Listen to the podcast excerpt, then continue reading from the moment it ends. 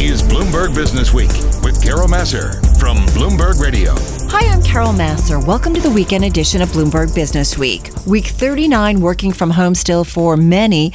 I was at Bloomberg headquarters in New York City along with some of my colleagues in a week where deaths in the United States from COVID 19 surpassed 3,000 a day for the first time. And we saw progress and stumbling blocks this week for coronavirus vaccines. Markets, they moved on that virus news also on expected stimulus headlines. That was our backdrop for the week. So, coming up this hour, we're going to hear from the head of the largest healthcare provider in New York State, Michael Dowling, President and CEO at Northwell Health. He reminds us that a vaccine rollout it's going to take time. Also, Warner Brothers recently shaking up the movie making world. Well known analyst Craig Moffett at MoffettNathanson weighs in on that. And then we get real on real estate with the chairman of commercial real estate firm All of that to come. We start this hour with this week's U.S. cover story. It's remarks about untangling childcare in America. It's written by Cynthia Koons, Bloomberg News U.S. healthcare reporter.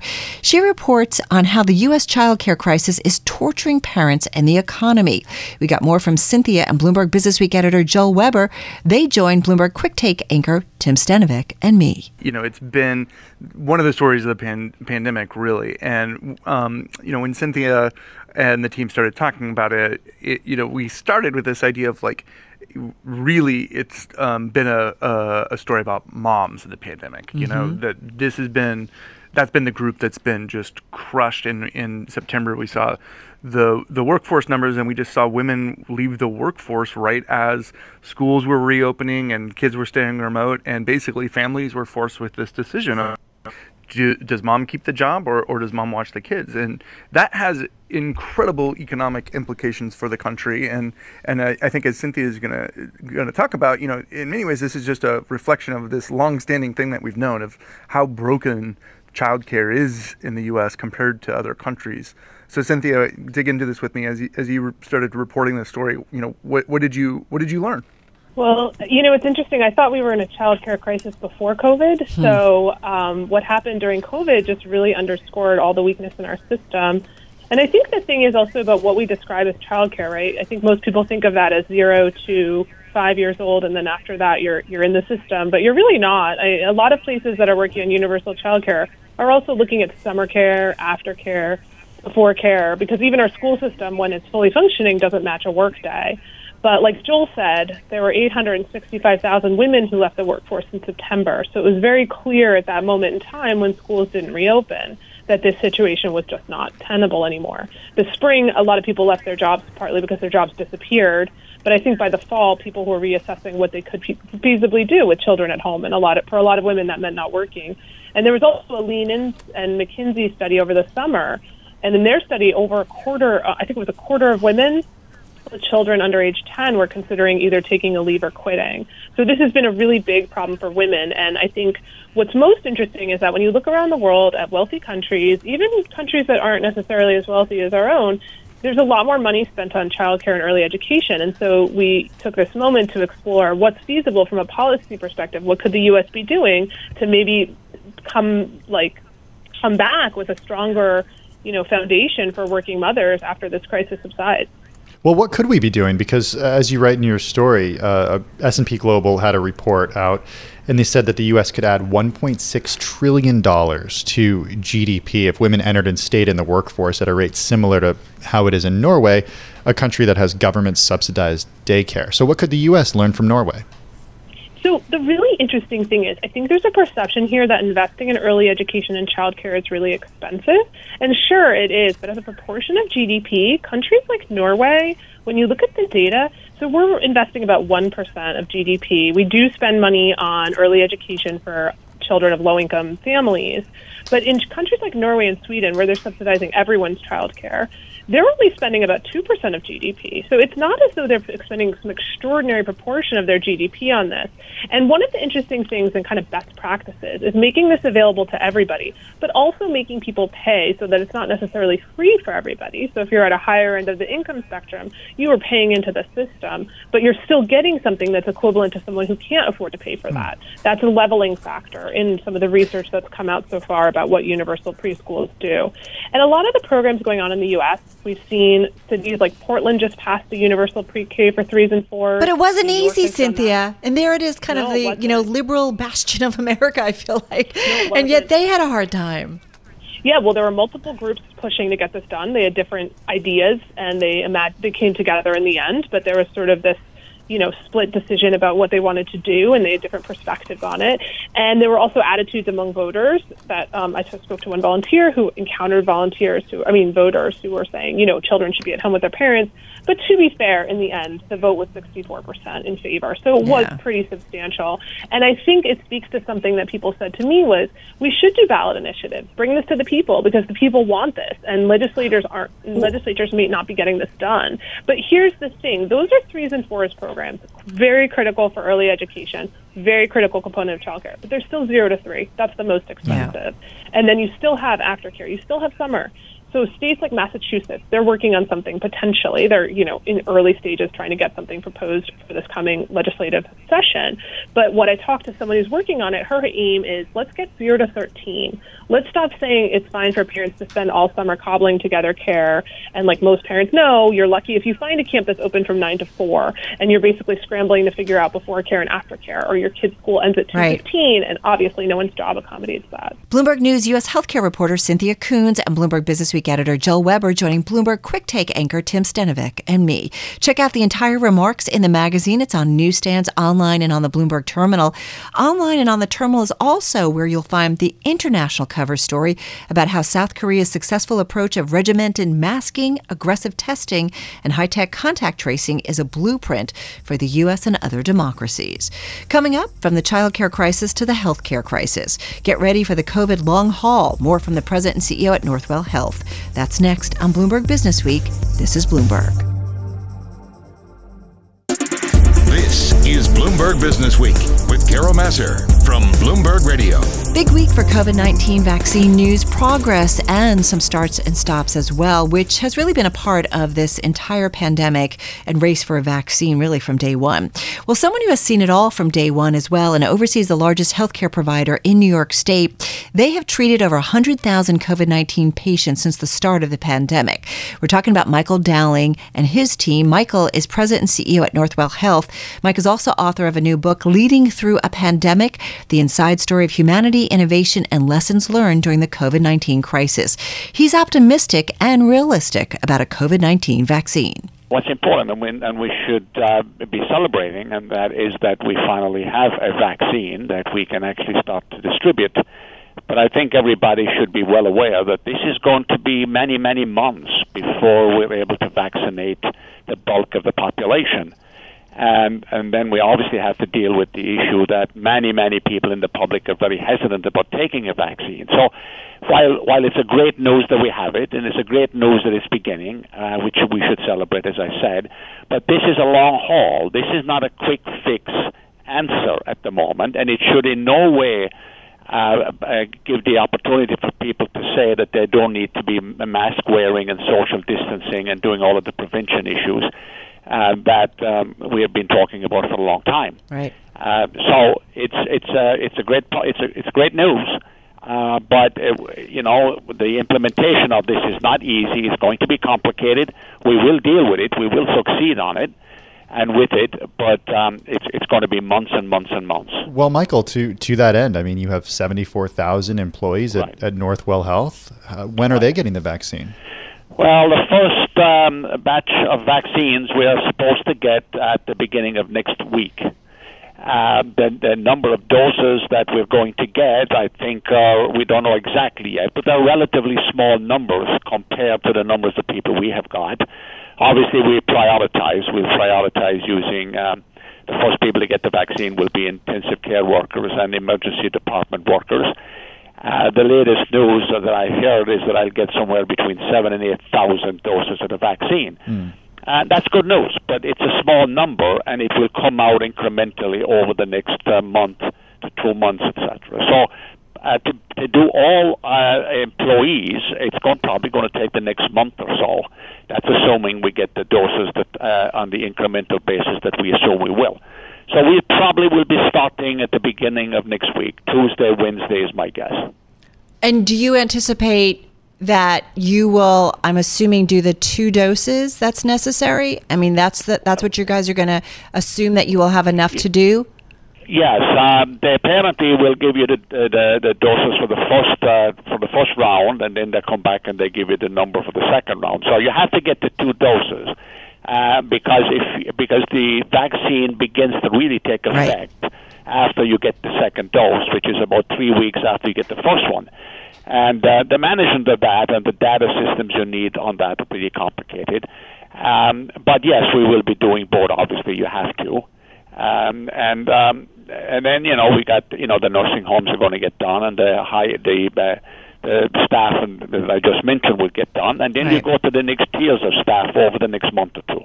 Are you at all nervous that you won't get everything you need? And I just think about all the promises for PPE, you know, during the height of the virus in the springtime here, and there, it just the supply chain was terrible. Are you nervous at all, though, Mike, that there's going to be some problems, some hiccups along the way? Oh, there will be hiccups along the way. There will be confusion along the way. That's the reality of all of these things. We are very well prepared here at Northwell. We have unbelievably detailed plans. We know exactly what we need to do. But uh, it would be foolish to think that this is going to go so smoothly that nothing will, will, will happen that will create a hiccup. I mean, it will happen. We just have to respond to it. As I told staff when I met with them, is that we have to manage the confusion intelligently. Uh, that's what we have to do. But that's what operations does all the time anyway. No, no, nothing that has to be opera- operationalized always goes smoothly. That's the fact of life. It is what it is, and we will just have to deal with it. Uh, we have all the processes in place. If we get enough doses uh, to do everybody and, and on the, in the sequence that they suggest, then we will be fine. Um, and if we have to change along the way, we change along the way. That's the nature of the operations. Well, Michael, I want to get an update about uh, COVID capacity and, and hospital Sure. capac- capacity Sure. in, in your health system right now. Um, Right. You treated nearly 20% of all of New York State, over 100,000 COVID 19 patients. What are the hospitals like right now? Right now, uh, we have today about uh, 760 uh, cases in our hospital, um, and that has gone up from about uh, 80 patients. Uh, this is on a daily basis. About three weeks ago, so the increase has been large. But we've got to put it in context. Back in April, at the height when we were at the epicenter, at the height of the issue, we had 3,500 Wow. patients in our hospitals. So while 700 looks like it's a huge number, it is very small relative to what we had before. So we are prepared if the number keeps going up, which I assume it will, uh, given the holiday season, and I do believe that probably the worst period of time will be right after Christmas, uh, the first couple of weeks in January.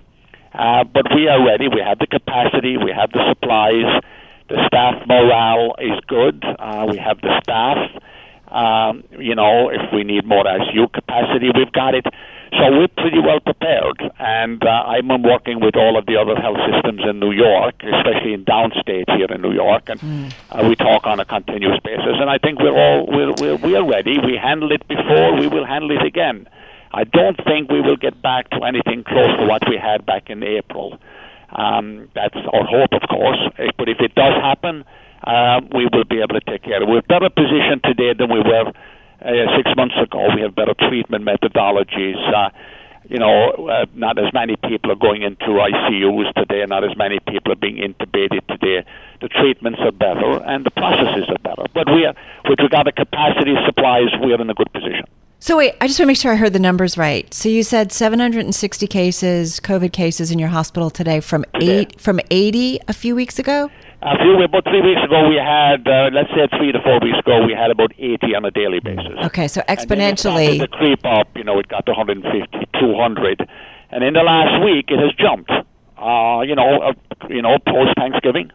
Yeah. And then we have obviously the the, the election process. Um, that, you know, during the election, there was a lot of people out and about, and then we have pockets in the community that decide, for whatever stupid reason, do not want to wear masks and do not want to social distance and are not complying with public health safety standards. And in those communities, you do have a higher incidence of um, of infections. Well, we have definitely heard that from so many, including the nation's top doctors and virus experts. Wearing masks and social distancing makes a big difference. That's Michael Dowling, President and CEO at Northwell Health. You're listening to Bloomberg Business Week. Coming up, the news that rocked the movie industry brought on by the virus. One star analyst weighs in. That's next. This is Bloomberg. Bloomberg Business Week with Carol Massar from Bloomberg Radio. Just about a week ago, Warner Brothers said it will make all of their 2021 films, including Dune and Matrix 4, available on HBO Max at the same time as they open at movie theaters, ending theater chains' exclusivity. It's what we like to call a wait, what moment? Which is exactly how actors, directors, you name it, took it. Which is why it also caught the attention of star analyst Craig Moffett, founding partner and senior analyst at MoffettNathanson, who has covered the telecom, cable, and satellite space for years. He's been named the number one analyst by Institutional Investor magazine magazine year after year. Craig was also the founder and CEO of the e-commerce business at Sotheby's. Well, Craig filled us in on why investors in AT&T, which owns Warner Brothers, needs to pay attention to this news. The big news um, really is uh, the the big announcement from AT and T, which uh, about bringing movies uh, in so-called day and date, or the same day that they bring them to movie theaters, bringing them to, bringing them to HBO uh, Max, and that is um, really an extraordinary development. Um, it, it, has implications for the exhibitors, that is the the movie theaters. It has implications for AT and T itself, and I think as you saw with a lot of the blowback today, um, it has a big big implications for the actors and artists and directors. Um, boy, oh boy, did they hear an earful from how angry some of their stakeholders are. Got a million questions. So, do you think this is a 2021 thing or just a short term thing, or do you think this is something that becomes part of how it happens longer term and maybe forever? Well, uh, you know, it's it, it's it puts them in a in a difficult position because Jason Kilar, who formerly of Hulu and and the person who uh, put himself out front in this decision, um, uh, in, in now running Warner Media, mm-hmm. um, made it very clear that this is a decision about customers and that the customers want movies day and date. It's what they've always wanted. Um, and I don't think anybody would argue with that. It's customers would love to have movies day and date. The problem is once you say that, it's a little hard to put the genie back in the bottle and then say what we've in 2022 we no Can't longer want to put customers first. Yeah. Um, and so uh, it it feels like it, it, not just to me, but I think to most people, um, as if this is um, going to become an expectation and uh, it, the implications of that again are just enormous. Well, I love. Listen, you just get into the weeds with all of this, and you really break it down. That you know, when somebody creates a piece of content, you know, a major film or something, you know. The theaters is just one level, right? But there's so many other levels, and you go through the pay windows, right? And and you say that often when it does its theatrical release, it doesn't necessarily make money there, but it's the later windows. Like you talk about the pay one window, like an HBO. That's where it starts to maybe, you know, be at least be in the green uh, on some kind of uh, movie. And and remember, it's it, it, We're not just talking about AT and T and Warner Media themselves. Mm-hmm. We're also talking about directors and, and actors who have participation deals. So yeah. Christopher Nolan, um, a, a, critically important director to Warner uh, Warner Media, um, is irate, and um, as are lots of these d- directors. So you know, in Legendary Entertainment, which um, w- was offered hundreds of millions of dollars for King Kong versus Godzilla to go direct to Netflix, took it took the the deal to Warner Brothers instead, and then got blindsided and wasn't told in advance from what we read today that oh by the way we're taking your movie out of movie theaters or at least um, we're going to be making it available at no extra charge on HBO same day. Right. Um, if you're a director and you're and and or an investor in one of those films and you've got hundreds of millions of dollars riding on the performance at the box office right. based on your contract, your head's going to explode. And and from what we understand, um, they were not ad- not told in advance in order to keep secrecy. So uh, when, when they did this with Wonder Woman, right. which was uh, you may recall yeah. Wonder Woman was the first movie, and that was very done purely as a one-off. It was single film with no expectations of, of any others to follow. But you're talking about what happened with Wonder Woman and what people are now calling the Wonder Woman money. You know, the this comes down to uh, you know how people are paid, right? It, whether it's directors, actors, all of the people involved in getting a movie to the theater. It kind of comes down to that, right? The upfront money versus maybe the money that comes later after ticket sales. That's right. And the reason this is all so important is look, at the end of the day, AT&T is a phone company mm-hmm. and culturally um, you always have to wonder how well is a is a phone company going to adapt to what is essentially a creative business. Well, time will certainly tell about how well the synergies between AT&T and Warner Brothers work out. That's Craig Moffett, founding partner and senior analyst at MoffettNathanson. Find that full conversation on our Bloomberg Business Week podcast feed at bloomberg.com or Apple Podcasts. You're listening to Bloomberg Business Week. Our next guest doesn't mince words when it comes to the commercial real estate market. He says it's the worst since, well, in a long, long time. More from Vestian's chairman. That's coming up. This is Bloomberg.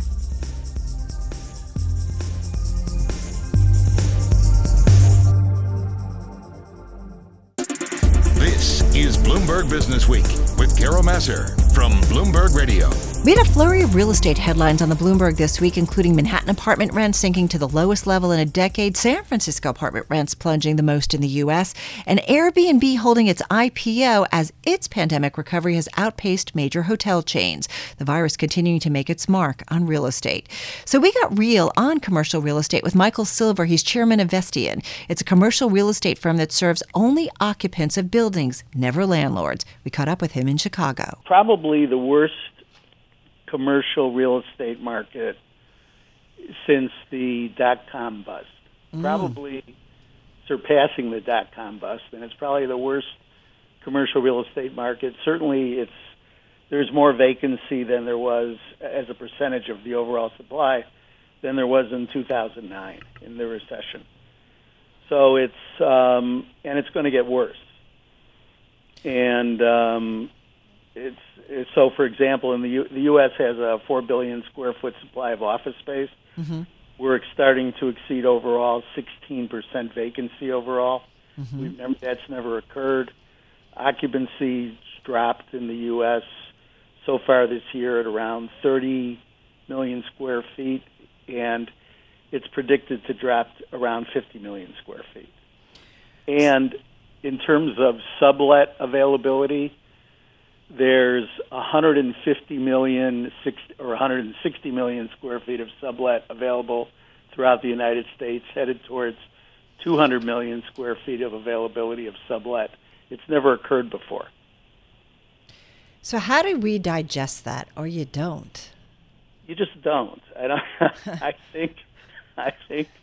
I, I really. There's enough supply uh, in the marketplace in order to mop up all the, all the vacancy that's predicted, there's about a seven year supply. So I, I just don't think it's going to get back to any kind of state of equilibrium for at least seven, maybe eight years. So what does that mean? Because I feel like I'm looking for a story, and I'm going to find it as I as I talk with you. But sure. I do feel like it hasn't necessarily played out yet in the financial markets. Is that fair? Uh, yes, it is fair, and that's because in the in the multi-market buildings, um, most of the buildings are distributed with seven and ten year leases, so most of the owners can make their payments. Okay. So that's played out, but it's not going to last. Um, it, it's just not going to, you know, be the situation forever because at some point there's going to be a recognition of how much supply there is, and there isn't any leasing activity right now. And in order to attract leasing activity, owners are going to have to drop their rates. Right. No other choice. Well, here's the story I was looking for on the Bloomberg by Adam Tempkin. Uh, the more than $550 billion market for bonds backed by U.S. commercial uh, mortgages may face losses even after promising COVID vaccines become widespread, uh, as key parts of the real estate market may not return to full strength anytime soon. We're talking about the CMBS market. Because Yeah. I've been kind of, you know, we've all been watching it really closely, and it feels like, you know, knock on Formica, which is what I'm knocking on, uh, it's held up. But like you say, so when do we start to see the problems? Um, I think you're going to start to see the problems next year because I don't even think that the amount of sublet space that's on the market today, I think potentially it could double next year. I think people are recognizing. I I think building owners are. are I think businesses are recognizing that they probably have 30% more space than they need, Mm-hmm. And many of the standard office space users are are just sitting in a state of limbo, trying to figure out how much do I need, how much don't I need, Right. how many people are working remotely, and whereas technology companies, which represents 21% of the overall market, they're putting space on the market. They're very quick to respond to this, and they're putting a lot of space on the market.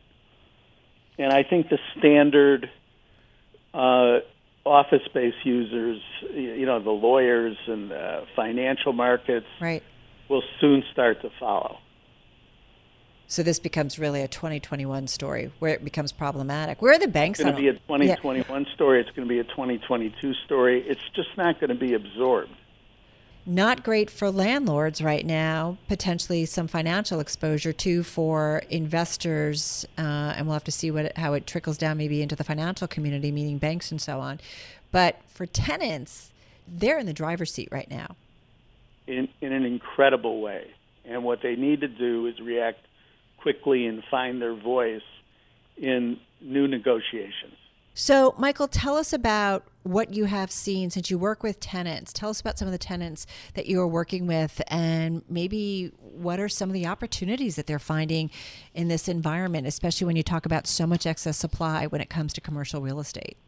If a tenant is lucky enough to not be encumbered by a lease, and I'll get back to that, hmm. they should expect to have a 30% discount in overall cost. Instead of a 10 year lease, they should be negotiating flexibly because a lot of their workforce is working remotely uh, for a three to five year lease. And um, they should be uh, very focused on flexible lease arrangements, um, free rent, construction, and a drop in the face rent by 30%. Wow. Now, yeah. if a tenant if a tenant has a lease, they should expeditiously attempt to get rid of the space. Not even we recommend attempting a buyout from the landlord. It's a lot cleaner. And there are a number of landlords who are open to those kinds of arrangements. And it's an opportunity for a tenant to recover more than they would on a sublet. And the owner is benefiting by not having competing space offered at half price in their building.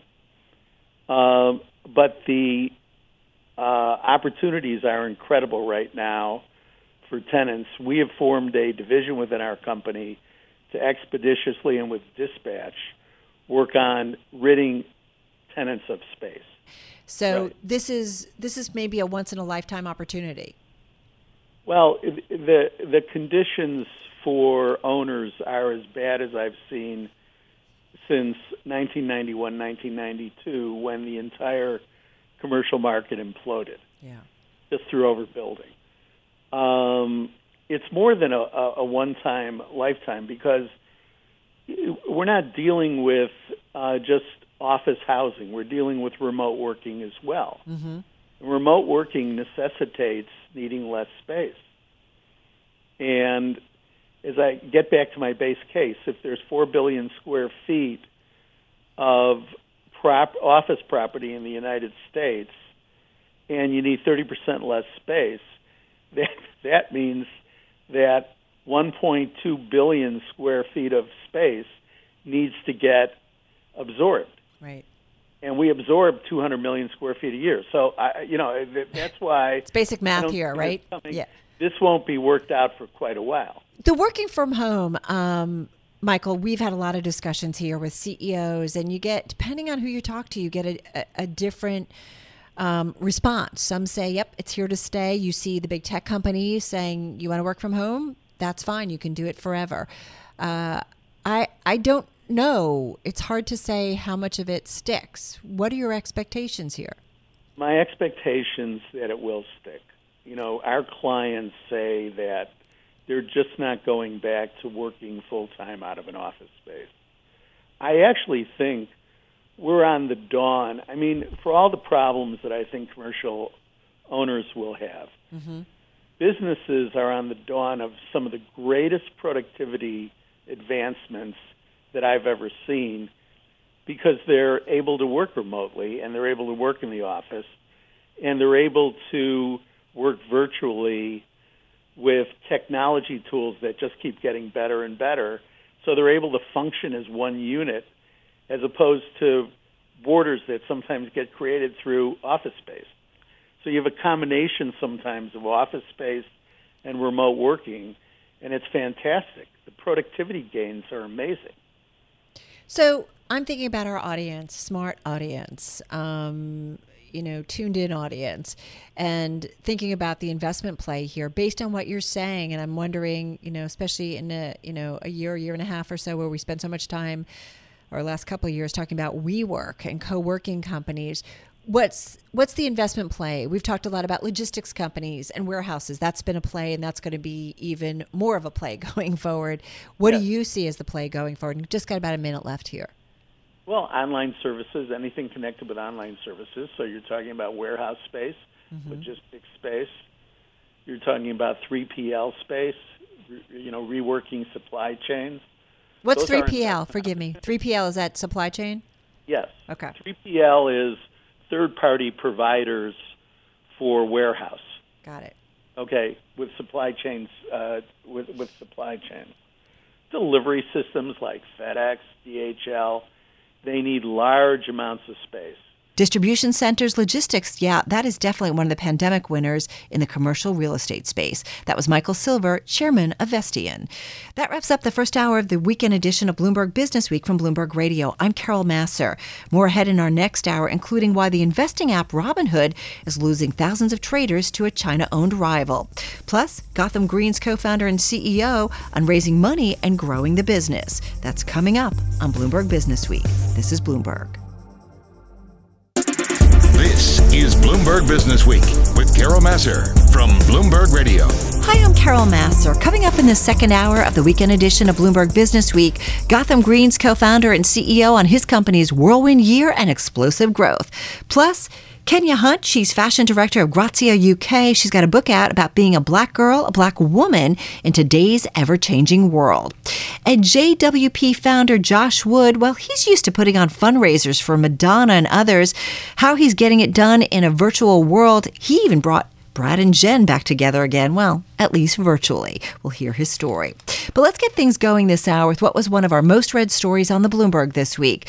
It's about the app that has been one of the big stories in our markets universe this year. We're talking about Robinhood and how it's losing thousands of traders to a rival out of China.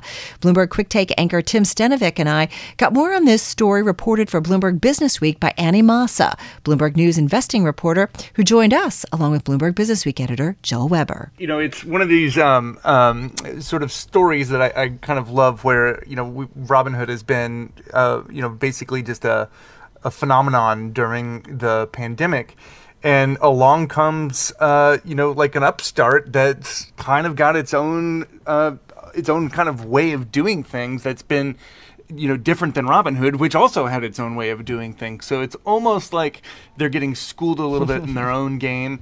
And as Annie is about to, I think, tell us, they've done it by actually going the opposite way of Robinhood, where Robinhood made everything very streamlined and almost uh, uh, stripped down and bare bones. They've actually flooded it with more information rather than less.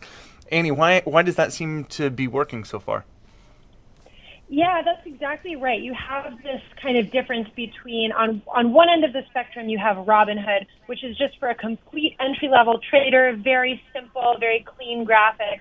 And you know, if you think the way other end of the spectrum might be like an interactive brokers with more sophisticated analysis and real time data, Webull sits a little bit in between those two.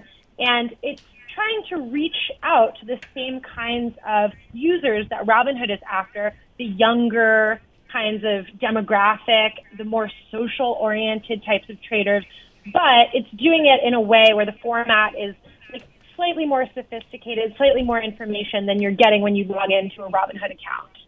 Yeah, Annie, I'm, I'm curious too about this this idea of this being a Chinese company, because think about TikTok and the problems that TikTok has had with the U.S. government. I mean, financial services are regulated so much more. It's like, how's this going to work? Yeah, than a social media company. So, so how are they going to pull this off with CFIUS? You're exactly right. And I think TikTok is a very high profile example, but we've really seen how the tensions between the U.S. and China and the trade war and just this rising geopolitical tension between the two countries has been affecting the business world and really creeping into finance as well. So we mentioned in the story how we've already seen, you know, the Trump administration kind of thinking about possibly placing restrictions on Chinese payment platforms or threatening to kick companies from China off of U.S. exchanges. So for now, Webull has not been caught up in that fray, but it certainly could be an issue for a company like this down the line. So Annie, what what more do we know about uh, uh, in terms of like how many how many users are on the platform? What kind of growth are we seeing here? we we mentioned that you know it's it's peeling traders away from Robinhood, but like how big of an opportunity does does Webull think it sees here? That's right. So Webull's still smaller than Robinhood, but they've been growing fast. They've grown their uh, client base by about tenfold this year, so they have about two million customers now now that compares to Robinhood that has more than 13 million customers, and they've been going completely gangbusters in terms of new signups this year. But still, for a newer company without as much name brand recognition, broadly speaking, as Robinhood, that is a significant user base. And and talk more about uh, talk to us more about the stealth mode because I thought that was a really curious thing. Like they, they've really just cloaked their operation. They they do have an office in uh, downtown New York, in, in uh, right off Wall Street. But but why run uh, so quietly? A lot of people who are That's listening right. to this might be hearing about it for the first time. That's right. So they haven't done any big kind of ad campaign or or advertised really aggressively. And we were talking to the U.S. CEO who said we're trying to stay under the radar a little bit for now and grow without making a huge splash it's a it's still a very competitive space, and Webull has been fortunate enough to pick up some of the customers that have been frustrated by Robinhood, who seek out other options, and then they kind of come across Webull and say, "Hey, I might like to try and open a brokerage account there." Um, instead of at Robinhood, either because they're frustrated with the service at Robinhood or because they want to like level up their account a little bit. So I just think just because they have a customer service line, they're going to be like, eh, you know, way ahead of Robinhood. um, Annie, so tell us about, I mean, is money coming in, investor money? What's their plan here? That's right. So they're on the brink of raising another fundraising round. Um, they expect to raise about $100 million for a valuation of possibly over a billion dollars. So that would put them in unicorn status territory. Uh, so mm. they are trying to attract investors at this moment. They've grown so much in the public imagination, but they've also had some really high profile lapses. So they had an outage that lasted more than a day in March.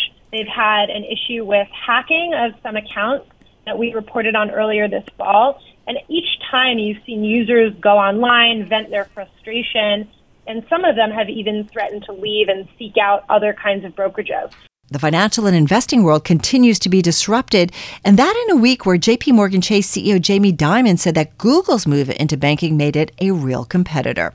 Again, that was Annie Moss, a Bloomberg News investing reporter, and Bloomberg Business Week editor Joel Weber joining Bloomberg Quick Take anchor Tim Stenovec and me. Coming up, how we invest changing, so too is how we farm. More on that when we catch up with the Gotham Greens co-founder and CEO. You're listening to Bloomberg Business Week. This is Bloomberg. Is Bloomberg Business Week with Carol Massar from Bloomberg Radio.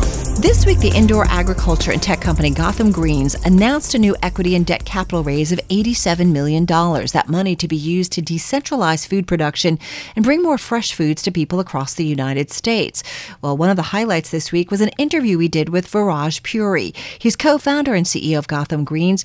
We began, though, on what a year it has been for them, an essential business that has stayed open been a whirlwind year, no doubt, mm. as it has been for many, many people, if not everybody. Uh, but doing well, keeping healthy, uh, keeping keeping our staff, our team members around the country, almost 400 of them, healthy and safe has been really our top priority. And we've been able to keep our business fully operational, and for that, I am extremely grateful. We are fortunate to be in the food system. We are fortunate to be um, considered essential employees, and we work hard to keep our supermarket customers fresh with stock um, healthy, fresh produce. What was the toughest part of staying fully operational during the pandemic? So, look, we we saw the writing on the wall. Um, our team put a crisis management uh, plan into place in, in early February. So we worked really hard to secure our supply chain, uh, work on shifting our shift schedules around so we could enforce more social distancing and and even sort of got on the temperature checks and things um, a little bit early on. So I feel incredibly fortunate that we were able to do that. And we've certainly had to modify how we run our facilities.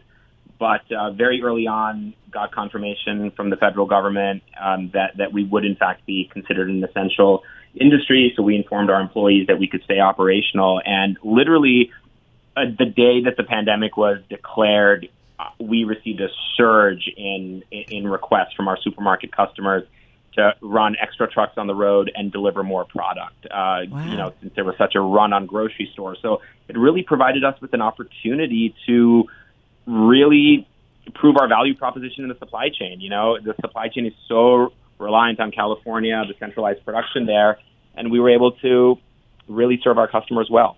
Yeah, that's pretty remarkable because you know it's all been about supply chains. What what about what you learned during the pandemic, uh, especially with this new you know debt and cap you know uh, equity raise? I do wonder about are there strategies that you were thinking about implementing? And and I've seen you know your greenhouses out there in Brooklyn. I mean, it's pretty remarkable. It's very high tech. But are there strategies, Viraj, that you were thinking about putting in place, but taking your time, and all of a sudden you're like, okay, we're all in on this?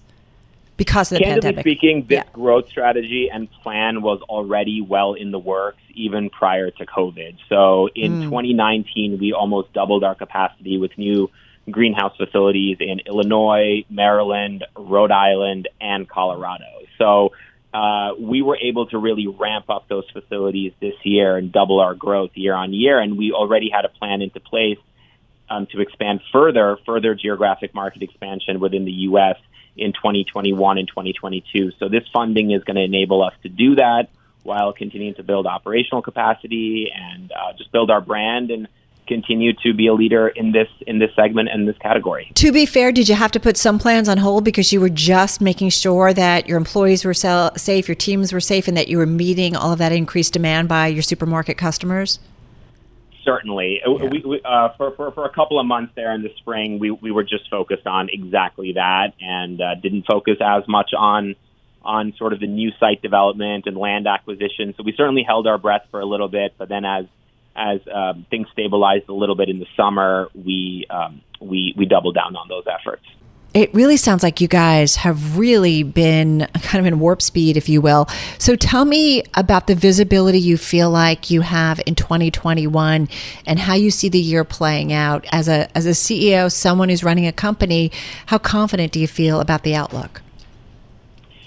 Given this sector that we're in, which is fresh food production. Mm-hmm. I think the outlook um, looks bright. I think the future is bright for our company, but also for our sector as a whole. I think the pandemic has really revealed a lot of, um, should I say, sort of you know, risks in the supply chain, right? And our entire model is built upon decentralizing the supply, supply chain of highly perishable fresh produce and growing it in closer proximity to uh, large supermarket retailers and, and institutional food service operators. So I think from the B2B side, the outlook is strong. Uh, you know, there's a lot of headwinds in the incumbent supply chain, whether it's uh, water related issues out west, whether it's climate related issues, the, the wildfires, um, farm labor issues.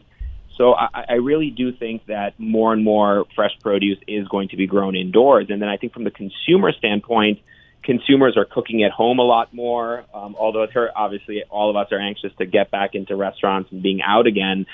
People are cooking more at home and they want better quality ingredients and they care more about where their produce um, is grown and is it hygienic, is it clean, is it um, sustainably grown. So I, I, do think, on balance, the, the prospects are, are certainly very promising. Listen, I think that's a really important aspect of it sustainability. I mean, talking with a lot of senior executives, people running companies, I mean, this is what consumers want. This is what brands need to stand for. And I do think ag is one of those areas when we talk about the climate and water uh, usage, that's a big deal. And, and I'm curious, you know, what you're seeing in that area and, and the role that Gotham Greens can play in all of that.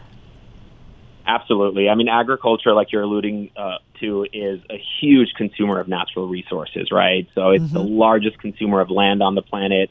It's the largest consumer of fresh water in the planet. So around 75% of fresh water withdrawals go toward agriculture and farming.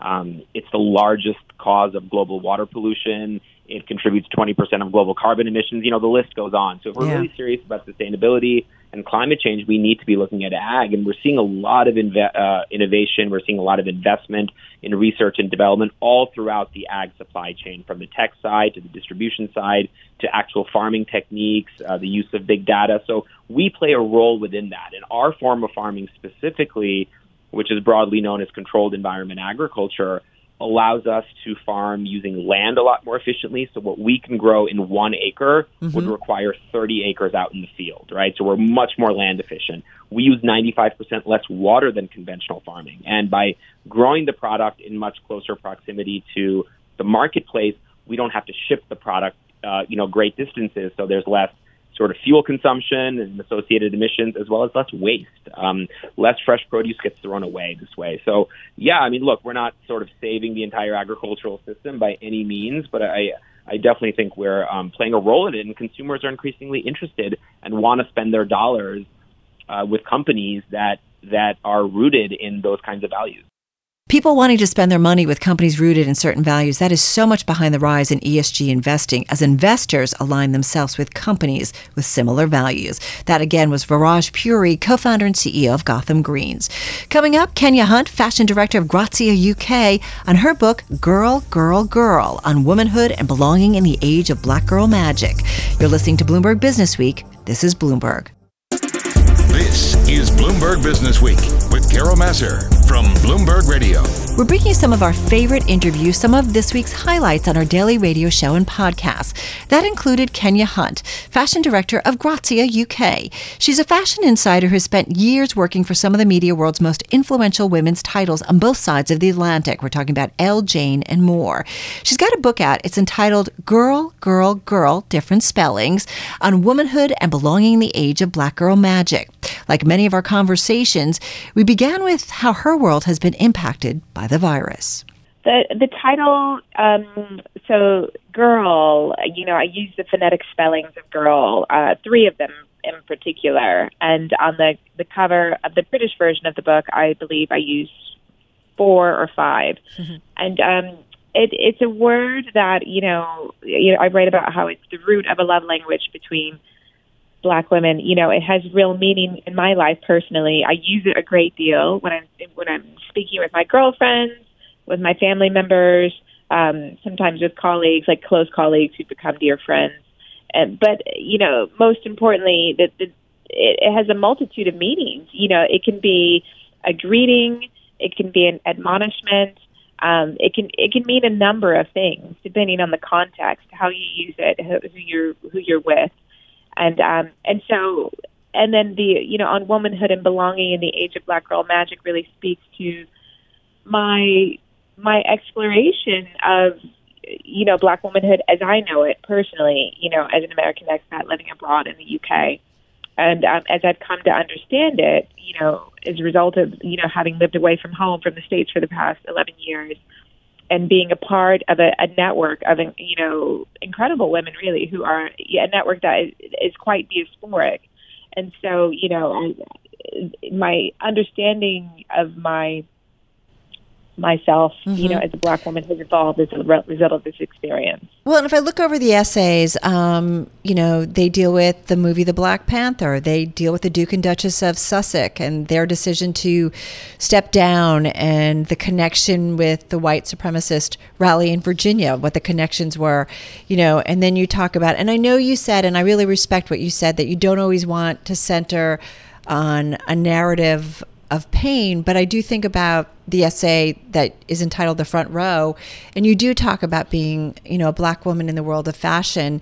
Uh, and sitting in the front row during fashion shows, and how you were often, you know, the only black woman there, um, and and I just, you know, I think we need to have a better understanding of kind of what that's like, and how do we change the world significantly so it is more diverse. And I am curious about your thoughts on that. Yes. Uh, well, you know, I think that, um, well, you know, this year has been quite uh, an interesting one because w- we've seen people engaging with conversation around race and, and racism and privilege in, in ways that w- we've never seen before, really. And it's been happening on a global scale.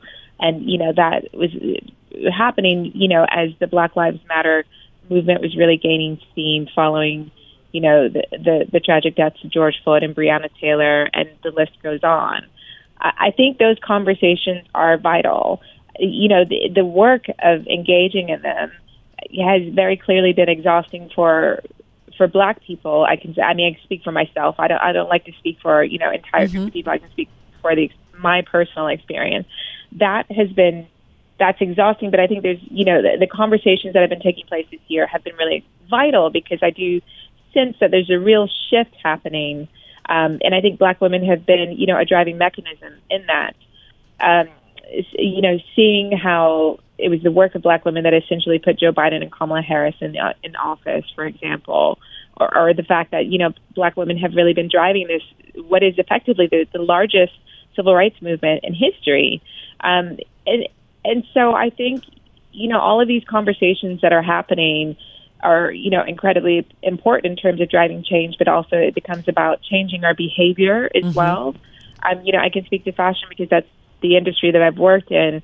You know, diversity within fashion has been a talking point probably my entire time that I've been working my entire adult working life and for the longest it was just that sort of thing you know it, it, something would happen and we'd see a wave of discussions and panel discussions and articles about it. And then it, it would die down and nothing would really change. The needle wasn't really moving. But you know i think this you in the past you know five years or so we've gradually started seeing progress. And then this year does feel like a bit of a watershed moment. You know uh, there was so much discussion about the black squares you know and you know there's been so much discussion around you know performative allyship and and all of those things. I think it really just comes down to really people changing their behavior, but also being held accountable to that. And a right. part of that is keeping these conversations out there, making sure it, you know, it's you know the discussion doesn't die down. That's Kenya Hunt, fashion director of Grazia UK. She has uh, spent so many years working for some of the media world's most influential women's titles. Her book out, Girl, Girl, Girl, on womanhood and belonging in the age of black girl magic. Straight ahead on Bloomberg Business Week. Remember when we used to go to things, events, fundraisers, you name it? Our next guest puts together those types of events. He pivoted though, even brought Brad and Jen back together virtually. And yes, I'm talking about that Brad and Jen. That's coming up next. This is Bloomberg. This is Bloomberg Business Week with Carol Massar from Bloomberg Radio. Do you recall when we all used to attend events live in person? That included things like fundraisers. That came to an end like so much else because of the health pandemic. And that's where, too, like so much else, those putting on fundraising events had to get creative and pivot. The global fundraising agency JWP knows about that. It has worked with amfAR, Madonna, and many more. And this year, it's been involved in COVID 19 fundraisers. We caught up with Josh Wood, founder of the event production and fundraising organization JWP.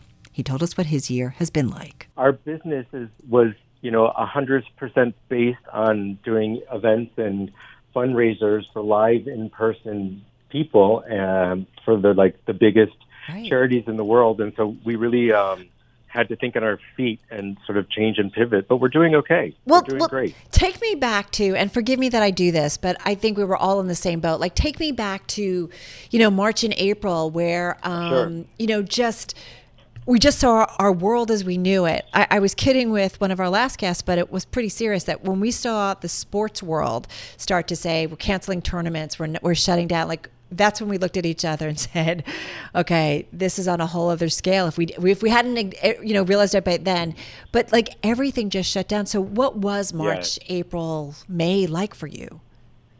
Well, I think we first started seeing, you know, a lot of our clients in February and March were still thinking that this was going to be a two to three week thing that we were going to shut things down. Everyone was going to stay home, and by the end of May, um, you know, for yeah. us, it's the busiest season that people were going to be going to Cipriani at mm-hmm. the end of May, going to, you know, Art Basel and Switzerland. So we started seeing things slowly start to taper off at the beginning of March. I think when we had a big event that was planned during the Tribeca Film Festival for our client core, which is Sean Penn's disaster relief organization. Mm-hmm. And um, we heard that the Tribeca Film Festival was shutting down, which we were like, what? Right. How is that possible? And right. then I think things slowly started, then everything just um, just started like tumbling from there. Yeah, that was another so. one because I usually do their their press junket uh, and sit down with Jane Rosenthal and Bob De Niro. And like you're right, it was just it just stopped. Like it just wasn't going to happen. And I know there was a lot of where people were saying, well, maybe we'll do this in a couple of months, and then the reality hit exactly. that no, we're not right. going to be able to postpone this for just a couple of months. Um, really, right. really different. So what do you know? So what happens, Josh? Because you know organizations still need to fundraise. They still need to do yeah. philanthropic events. We've seen some things on broadcast television. So how do you pivot? How do you adjust? Well, what we've been doing is sort of working with each of our organizations that are, you know, like you said, uh, our clients all still need to fundraise. For example, City Harvest, which is one of our clients and is, is you know, a New York favorite, which is out feeding at need families and people on the front lines mm-hmm. who need food. Um, we've worked on two sort of telethons with them. Right. Um, and, and sort of the format around that is getting like the best chefs in the world to shoot videos of recipes that they're cooking at at home and then get celebrities to talk about their favorite cooking and sort of like we did one around based on New York and then we did another one that was national.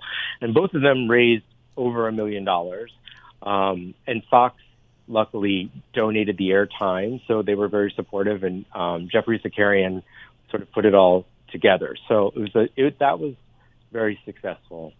Um, another one of our clients who I mentioned before, CORE, which is Sean Penn's disaster relief organization, they've really been on the front lines of the COVID epidemic and mm-hmm. have been doing all the free testing. First, and it started off in LA and all of California, then New York, and then basically all over the United States. Um, but because they were opening at such a rate and there was so much free testing needed, they really needed money. Tell us about this event that you put together that ended up being kind of billed really as that reunion between Brad Pitt and Jennifer Aniston. Man, there was so much on it everywhere on social, you name it. Everybody was talking about it. Tell us about the event, how it came together, and then were you surprised by kind of the reaction? Well, first of all, were you surprised that both of them signed up to do it? Well, I think um, we were surprised. You know, everyone likes Sean Penn, and right. he was the centerpiece of it. So Sean got it was Sean's idea with Dane Cook to do a reading of Fast Times at Ridgemont High, and so Sean, I think the the first person Sean asked, I think, was Julia Roberts, and so we kind of knew after we had Julia that like we were going to be like, yes! busters, and then Julia asked Julia and Jennifer are friends, so then Julia asked Jennifer, and then um, we had, then we got Brad Pitt involved, and um, then we got the rest of the cast, which was Morgan Freeman and yeah, um, Matthew McConaughey, and just like great people. But we, it, it was it, the success of of it was beyond our wildest dreams because I think America loves Brad and Jen, and it was the first time that people had seen them together, and they were acting, you know, they're friends, and they were acting Mhm. very casually and talking to each other, and they had a love scene together. So um, it was really great, and it was it was a wonderful exposure for CORE because we had over over 20 million people have watched it, which is beyond our wildest imagination of what we thought. The black tie gala dinners have a really nice rate of return because people like dressing up in black tie. They buy, you know, a table and a unit of 10. Um, it's very just social. much easier. Yeah, it's very social. Like instead of buying, you know, if you have a 400 person event, you only have to sell 40 tables versus 400 tickets, and you know people raise money in the auction. So so there's a there's a high rate of return. Um, but on the digital events, they're not as expensive, but they don't make as much money. But they have been, you know, they have been financially very viable. Like I said, City Harvest, both the telethons they did raised over a million dollars each. Wow. Um, the event that we did for Core for um, Fast Times at Ridgemont High that raised six figures. You know that raised a lot of money, um, way more than the budget. So yes, I, I, what we're seeing is that the expenses are, are lower on the virtual events, um, and by innovating and doing creative things with content, that hopefully you're able to raise quite a bit of money. You know, most of ours have been raising um, over a million dollars, which has been great. That's really impressive. Well, what makes a virtual gala work? Because I think about this. Like, I was recently invited to something, it was an award ceremony, and I was like, do I really want to sit for two hours on a Zoom as much as I love the event? I'm you like, totally don't. Right? no, exactly. So, what makes one Yeah. work? Well, what what we learned very quickly at the beginning is that we, we were seeing that people were like, at the very beginning, we, we were doing sort of long format um, gala dinners, particularly with the Biden campaign, who was one of our Mhm. clients in terms of fundraising. And we were just, and they were basically just applying the run of show that you would for gala dinner to a digital format. And that just didn't work. You know, by minute 20, everyone's eyes were glazing out of their head. so we really try to keep it short. Like we keep it, you know, we're- advise not anything longer than 30 minutes. Um, have it be really, we, we try to keep it very interesting, creating interesting content. Um, you know, for Hudson River Park is one of our clients, and we did an ungala for them, which was about 30 minutes long. And Martha Stewart did cocktail recipes. We had David Chang do a Oh, video. sweet. Andy Yeah. Cohen did a video. So we try to make it like less about the format that you normally would see in a gala and more about creating compelling content and then having some sort of fundraising mechanism for donors to engage. Kind of like like TikTok videos on steroids, right? With with meaning and content. no, but I mean to keep people interested, right? And, and to keep them certainly engaged. Um, yeah, that's really fascinating. So so I have to ask you because you have worked on some outrageous things. I mean, is there an event that you put together that you kind of pinched yourself and said, "I can't believe I'm doing this and I'm with these people and we're making this impact"? With, luckily, I've had a lot of those moments. I think the one for me that was the most um, important was we did Nelson Mandela's 100th um, birthday celebrations with his family. His his Mm. family, the House of Mandela, hired us, and so Mhm. we did a full year of events for the Mandela family, and that was incredible. And the last event that was on Nelson Mandela's birthday was at his private home in Johannesburg, and his family were there, and dignitaries and celebrities and people from all over the world. And for me, that was such a major moment to be in Nelson Mandela's home with his family and um, just getting the message of, of what he was all about. Because, you know, that's exactly what we need right now is some peace and love. So that was great. I am hopeful for um, meeting and getting in person events going. Yeah. Um, Is anybody we're- booking anything yet? Yes. We Oh. had five proposals go out the door today. Wow. So, yes, it's crazy. So, um, I, people are looking very bullish for May onward, particularly in New York. We're seeing in person events. We did a site visit for an in person gala at a big space. Really? We have a concert this summer. We always have a contingency plan upon a contingency plan upon a contingency plan Well, having a backup plan and being able to pivot, that's 2020 in a nutshell. Well, we're all looking forward to being able to attend and be at fundraisers and events in person in 2021, fingers crossed. That was Josh Wood, founder of the event production fundraising organization JWP. And that wraps up the weekend edition of Bloomberg Business Week from Bloomberg Radio. Thanks so much for joining us. I'm Carol Massar. Be sure to tune in daily to Bloomberg Business Week, Monday through Friday, starting at 2 p.m. Wall Street time on Bloomberg Radio. You can also hear more of our Bloomberg Business Week conversations. Download them at Bloomberg.com, Apple Podcasts, or wherever you get your podcasts. You can also watch us on YouTube. Just search Bloomberg Global News. And be sure to check out our Bloomberg Business Week Extra podcast. Jean-Yves Fillion, CEO of BNP Paribas USA. We talked about the impact of COVID, structural changes as a result, and what visibility he has for 2021 when it comes to the market and investment environment. We also talked about a Biden administration. Bloomberg Business Week, it's available on newsstands now, online, and of course on the Bloomberg terminal. Have a safe weekend, everyone. This is Bloomberg.